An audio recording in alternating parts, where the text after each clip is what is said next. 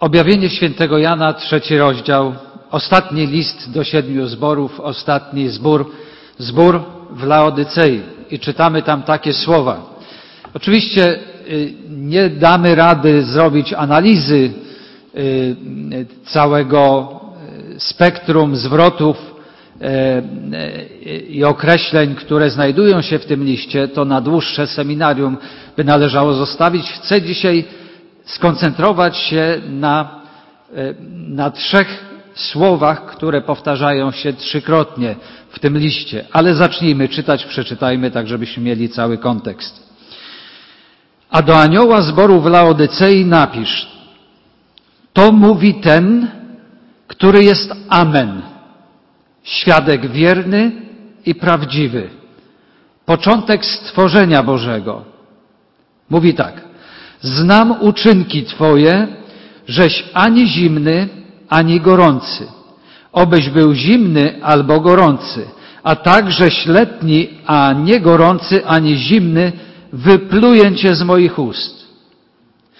Ponieważ mówisz, bogaty jestem i wzbogaciłem się i niczego mi nie potrzeba, a nie wiesz, żeś pożałowania godzien nędzarz i biedak ślepy i goły.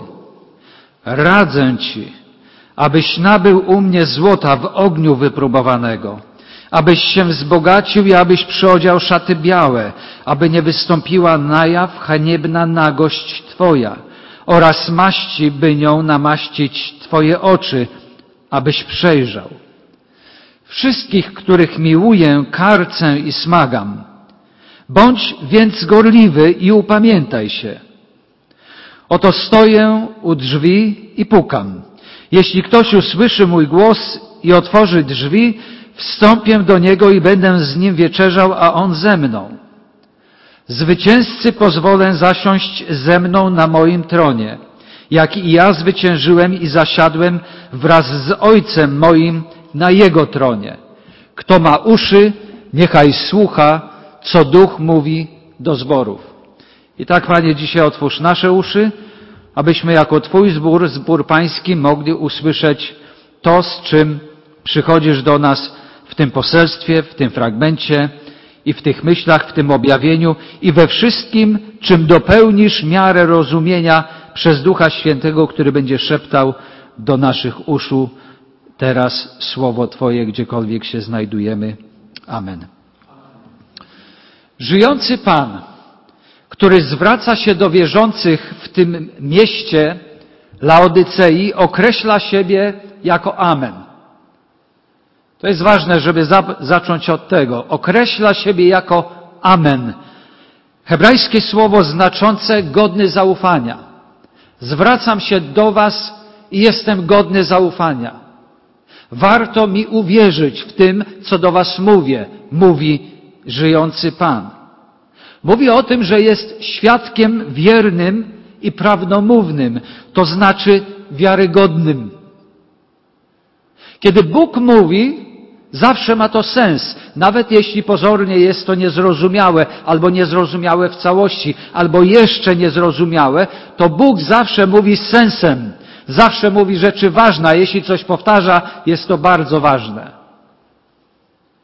Czytamy dalej, że mówi o sobie, że jest początkiem stworzenia Bożego. Co oznacza, że On był źródłem Bożego stworzenia. To dosłownie tym, który rozpoczął, rozpoczyna, jest inicjatorem, a nie to, że został stworzony. Jako pierwszy. Jako człowiek Chrystus miał początek. Jako człowiek przyszedł, miał początek. Jako Bóg sam jest początkiem. Bóg stworzył wszystko przez Chrystusa i wszystko na nim jest ugruntowane. Musiałem to powiedzieć, żeby nie było wątpliwości. Kto to mówi do zboru w Laodycei i jak się przedstawia? W Laodycei mieszkała spora społeczność żydowska, która stała się podstawą do utworzenia chrześcijańskiego zboru przez posługę no nie apostoła Pawła tym razem, ale posługę Epafrasa, który właśnie był jednym z tych, którzy zwiastowali Ewangelię w różnych miejscach. I zbór ten, jak i inne zbory w Księdze Objawienia również został napomniany. Przyczyną napomnienia było zaświadczenie. To słowo letniość, które będzie się powtarzała w tym wezwaniu, było zaświadczenie, przez co stali się bezużyteczni. Zaświadczenie prowadzi do tego, że człowiek jest, ale za chwilę o tym powiem jaki. I czytając ten fragment list do zboru w Laodycei, zauważamy wyraźne wezwanie do zdecydowania, do gorliwości, do określenia się, do powrotu tego, co się utraciło punkcie wyjścia, czyli byśmy powiedzieli w momencie naszego zbawienia, spotkania Chrystusa. Mówi, bądź zimny albo gorący. Bądźcie zimni albo gorący, ale nie letni. Zestawienie zimny, gorący jest pewną formą nauki o zasadach wiary charakterystyczną dla kultury semickiej. Chodzi to o ukazanie dwóch skrajności, gdzie niekoniecznie zimny musi być użyty w znaczeniu negatywnym i na pewno nie jest, chociaż stereotypowo to, co nam przychodzi do głowy, to stopniowanie. Zimny, letni, gorący. A więc gorący najlepszy, letni to taki sobie średniaczek, a zimny no to ten niewierzący, co zupełnie nie wynika z naszego tekstu i z kontekstu tego, o co chodziło Panu, który mówi do zboru w Laodycei. Mieszkańcy Laodycei, według naszego tekstu, według tego, co mówi Pan, nie są ani zimni, ani, go, ani gorący, ale zadawalają się rzekomym złotym środkiem. Wynegocjowali złoty środek, paskudny, zupełnie nieprzyjmowany przez Pana, który się do nich zwraca. Zadawalają się letniością. I ta letniość jest tragedią wierzących w Laodycei i całego miasta tak naprawdę, ponieważ zbór, zbór w Laodycei jest w pewnym sensie odbiciem charakteru ludzi miasta, ludzi bogatych, zamożnych, ludzi prosperujących. Są zadowoleni z tego, co już mają, z sytuacji, w której się znajdują. Jeśli są zadowoleni, jeśli, jeśli są usatysfakcjonowani, to nie widzą potrzeby, żeby coś zmieniać, bo jest dobrze. Nie widzą potrzeby, żeby się rozwijać. Nie widzą potrzeby, żeby pokutować. Niech ten drugi pokutuje. Ja nie muszę. Ja jestem zadowolony z tego, kim jestem. Nie muszą się nawracać, nie muszą pokutować, nie muszą wołać o odnowę. Jest im dobrze tak, jak jest. Znamy to powiedzenie w naszej sferze politycznej. Niech, żeby było tak, jak było. Niech będzie tak, jak było. Y, Ludzie w Laodycei stali się ludźmi letnimi, oziębłymi, można by powiedzieć ludźmi mdłymi, zupełnie nijakimi. Ale to jest tylko stwierdzenie, część tego, co ma później wyprowadzić wierzących z Laodycei w miejsce właściwe. Więc dla mieszkańców Laodycei to przesłanie było jeszcze bardziej jaskrawe, ponieważ odnajdywali w tym realia swojego codziennego życia. I to jest ważne, żeby czytać w kontekście. Kiedy Chrystus postawił im zarzut letniości, mieszkańcy Laodycei od razu skojarzyli to ze znanym z codzienności problemem z wodą w tym mieście. W pobliżu Laodycei znajdowały się źródła ze, ze zdaną do picia wodą. Niestety z powodu zawartego w nich wapnia w nadmiarze woda nie była zbyt smaczna i pozostawiała biały osad. Woda z tych źródeł była gorąca u źródła, lecz później stawała się letnia. Woda letnia powodowała wymioty, mówiąc krótko. Nie chciało jej się pić powodowała odruch wymiotny. Dlatego pito tylko wodę albo gorącą, albo wodę zimną. Co dla nas brzmi logicznie. Laodycea za pomocą kanałów sprowadzała wodę z gorących źródeł z sąsiednich miejscowości. I takie źródła na pewno były w Hierapolis, nieodległym od y, tego miasta. W Hierapolis, gdzie używano wody do celów leczniczych. Zimna woda natomiast, która nadawała się do picia, znajdowała się w kolosach, również nieopodal. Fakt braku wody zdatnej do picia wskazuje, iż chrześcijanie w Laodycei są bezużyteczni. Są, tą bezużyteczność należałoby rozumieć jako brak spełnienia, brak szczęścia, brak satysfakcji z tego miejsca, w którym się jest. Jak wszyscy wiemy, woda jest konieczna do życia. Kiedy brakuje wody, brakuje życia. Brakuje radości, brakuje szczęścia. Zatem letniość jest tak naprawdę powolnym umieraniem, traceniem tego, co najcenniejsze, co najpiękniejsze w życiu. To życie bez smaku, bez wyrazistości, mało twórcze i tym samym mało szczęśliwe. Bóg nie chce wierzących w swoim kościele, w swojej oblubienicy ludzi o takim sposobie życia. Bóg nie chce chrześcijan, którzy są letni, którym nie zależy na rozwoju, którzy zadawalają się tylko tym, co mają, bez pragnienia pogłębienia relacji i związku z Nim. Jeszcze raz powtórzę, letni chrześcijanie są dli i pod ich adresem Chrystus wypowiada te jedne z najmocniejszych w Piśmie Świętym słów. Niektóre tłumaczenia zmiękczają ich dosadność, używając zwrotu chcę Cię wyrzucić lub wypluć z moich ust. Jednak dokładnie Chrystus mówi to, co On mówi, nie znaczy wyrzucić albo wypiu, wypluć, ale zwymiotować. A niektórzy nawet tłumaczą to dosadniej.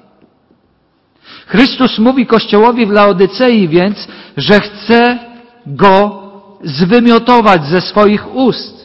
Nie jesteś zimny ani gorący, ale letni, a skoro jesteś letni, to sprawiasz we mnie mdłości i chcę Cię wypluć z moich ust. Nie chcę mieć z Tobą nic wspólnego.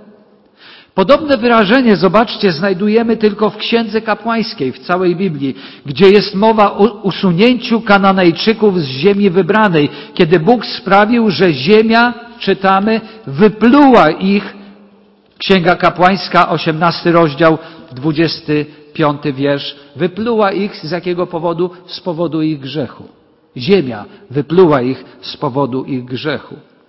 To grzech pychy budzi boskie obrzydzenie.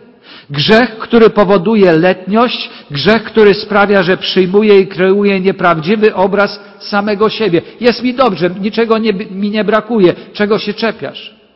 Niedawno zadzwoniłem do jednego z ludzi, o których wiedziałem, że są w głębokiej potrzebie, do człowieka, który żyje w uzależnieniu. Zadzwoniłem do niego drżący, pytający o jego stan i zadzwoniłem, mówię, dzwonię do ciebie, żeby ci pomóc. Grzeczny człowiek, wykształcony człowiek powiedział mi krótko, na chwilę obecną dziękuję. Nie skorzystam. Inaczej mówiąc, na chwilę obecną czuję się dobrze. I nie wchodź w moje życie, ponieważ według mnie jest to życie dobre, jest to życie spełnione, jestem zadowolony z tego, co robię. Choć myślę sobie, że w głębi duszy wie, że jest, jak Pismo Święte mówi, nędzny, biedny, ślepy i goły. Jakże wielu ludzi ucieka od tego obrazu, o którym Bóg który Bóg chce przedstawić człowiekowi. Nie chce, go, nie chce przedstawić ten obraz jemu po to, żeby go zgnębić, tylko żeby go podnieść, żeby przywrócić go do tej funkcji, do której został przeznaczony. I to właśnie jest słowo do Kościoła w Laodycei. Więc ten grzech pychy budzi boskie obrzydzenie. Grzech, który powoduje letniość, grzech, który sprawia, że przyjmuje i kreuje nieprawdziwy obraz samego siebie. Obraz, którym prezentuje siebie jako gorący albo zimny.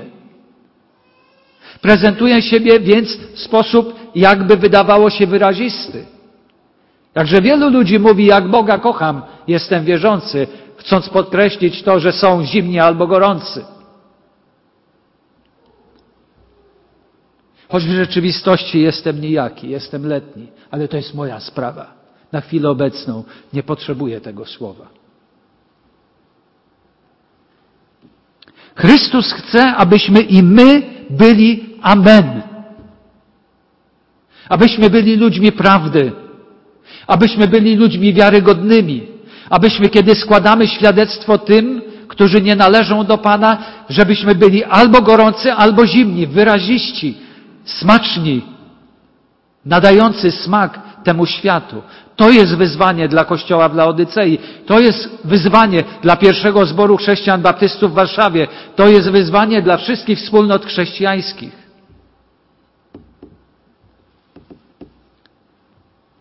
Chrystus chce, żebyśmy byli wyraźni, jednoznaczni, zdecydowani, zaangażowani, pragnący rozwoju, żyjący całym wpisanym w nas przez Ducha Świętego i przez stworzenie potencjałem. Chrystus chce, abyśmy byli spójni w myśleniu i w działaniu, abyśmy byli spójni i wierni obranym ideałom, odważnie realizujący marzenia i pomysły, odważnie wchodzący ten nasz coraz bardziej rozmemłany współczesny świat, który nas naciska, żebyśmy byli również tak rozmemłani, jak ci, którzy nas otaczają. Chrześcijanin to ktoś, kto jest otwarty na to, co, na to, że Bóg może, ma prawo wywrócić jego świat, jego myślenie, jego życie do góry nogami, który to, co niemożliwe, czyni możliwym, który zmieni ten nasz, jak nam się wydaje, naturalny i wygodny porządek świata. Bóg ma prawo do tego. I Bóg ingeruje w nasze życie. Bóg ingeruje w nasze życie w tym pokoleniu, w którym my żyjemy, w tych czasach, w których żyjemy, doświadczając nas nie po to, żeby nas pognębić, ale po to, żebyśmy się otrząsnęli. Jesteśmy wezwani do przejrzystego, konkretnego opowiedzenia się, bracia i siostry. Opowiedzenia się wyraźnie po stronie Chrystusa i Jego zasad, Jego wartości. Ludzie, nie, ludzie nijacy, dawniej mówiono o takich mamałyga. Tacy ludzie nie wypowiadają się odważnie, nie mają smaku. Tacy ludzie nie są solą. Tacy ludzie ciągle się boją czegoś. Nie są wyraźni. Niewiele wniosą w życie ludzi niewierzących. Nie wydają świadectwa, bo zawsze się boją, nigdy nie wiedzą, a ja nie wiem, a ja nie wiem, ja nie... zrób to, co możesz. Żyj życiem odzwierciedlającym życie Twojego Pana, Jezusa Chrystusa. To możesz. Do tego jesteśmy zobligowani wszyscy. Gwałtownicy to właśnie przeciwieństwo ludzi bez smaku. Ludzie gotowi. Ludzie gotowi, żeby płacić cenę, nawet jeśli jej nie znają. W kontekście, mówię w kontekście posłuszeństwa Chrystusowi. Żyjemy więc w tej epoce rozmamłania, rozwodnienia wartości. I nie chodzi tylko tutaj, jak mówimy o ludzi tego świata, ale chodzi o nas, o Kościół Pana Jezusa. Jezus więc mówi nam, swoim uczniom dzisiaj, bądź użyteczny. Siostro, bracie, bądź użyteczny, bądź gorący albo bądź zimny, nie bądź letni, czyli bezużyteczny. Pan Jezus ma dla letniego, dla Kościoła, do którego się zwraca, ale również i dla nas, jeśli odczuwamy, że, że jest coś, co jeszcze powinniśmy zrobić, albo przemienić, albo radykalnie dokonać zmiany w naszym życiu. On ma dla letniego trzy dobra duchowe, czyli oczyszczone ogniem złoto, co znaczy symbol mocnej wiary. Białą szatę, czyli symbol zbawienia, czyli sprawiedliwości Pana Jezusa.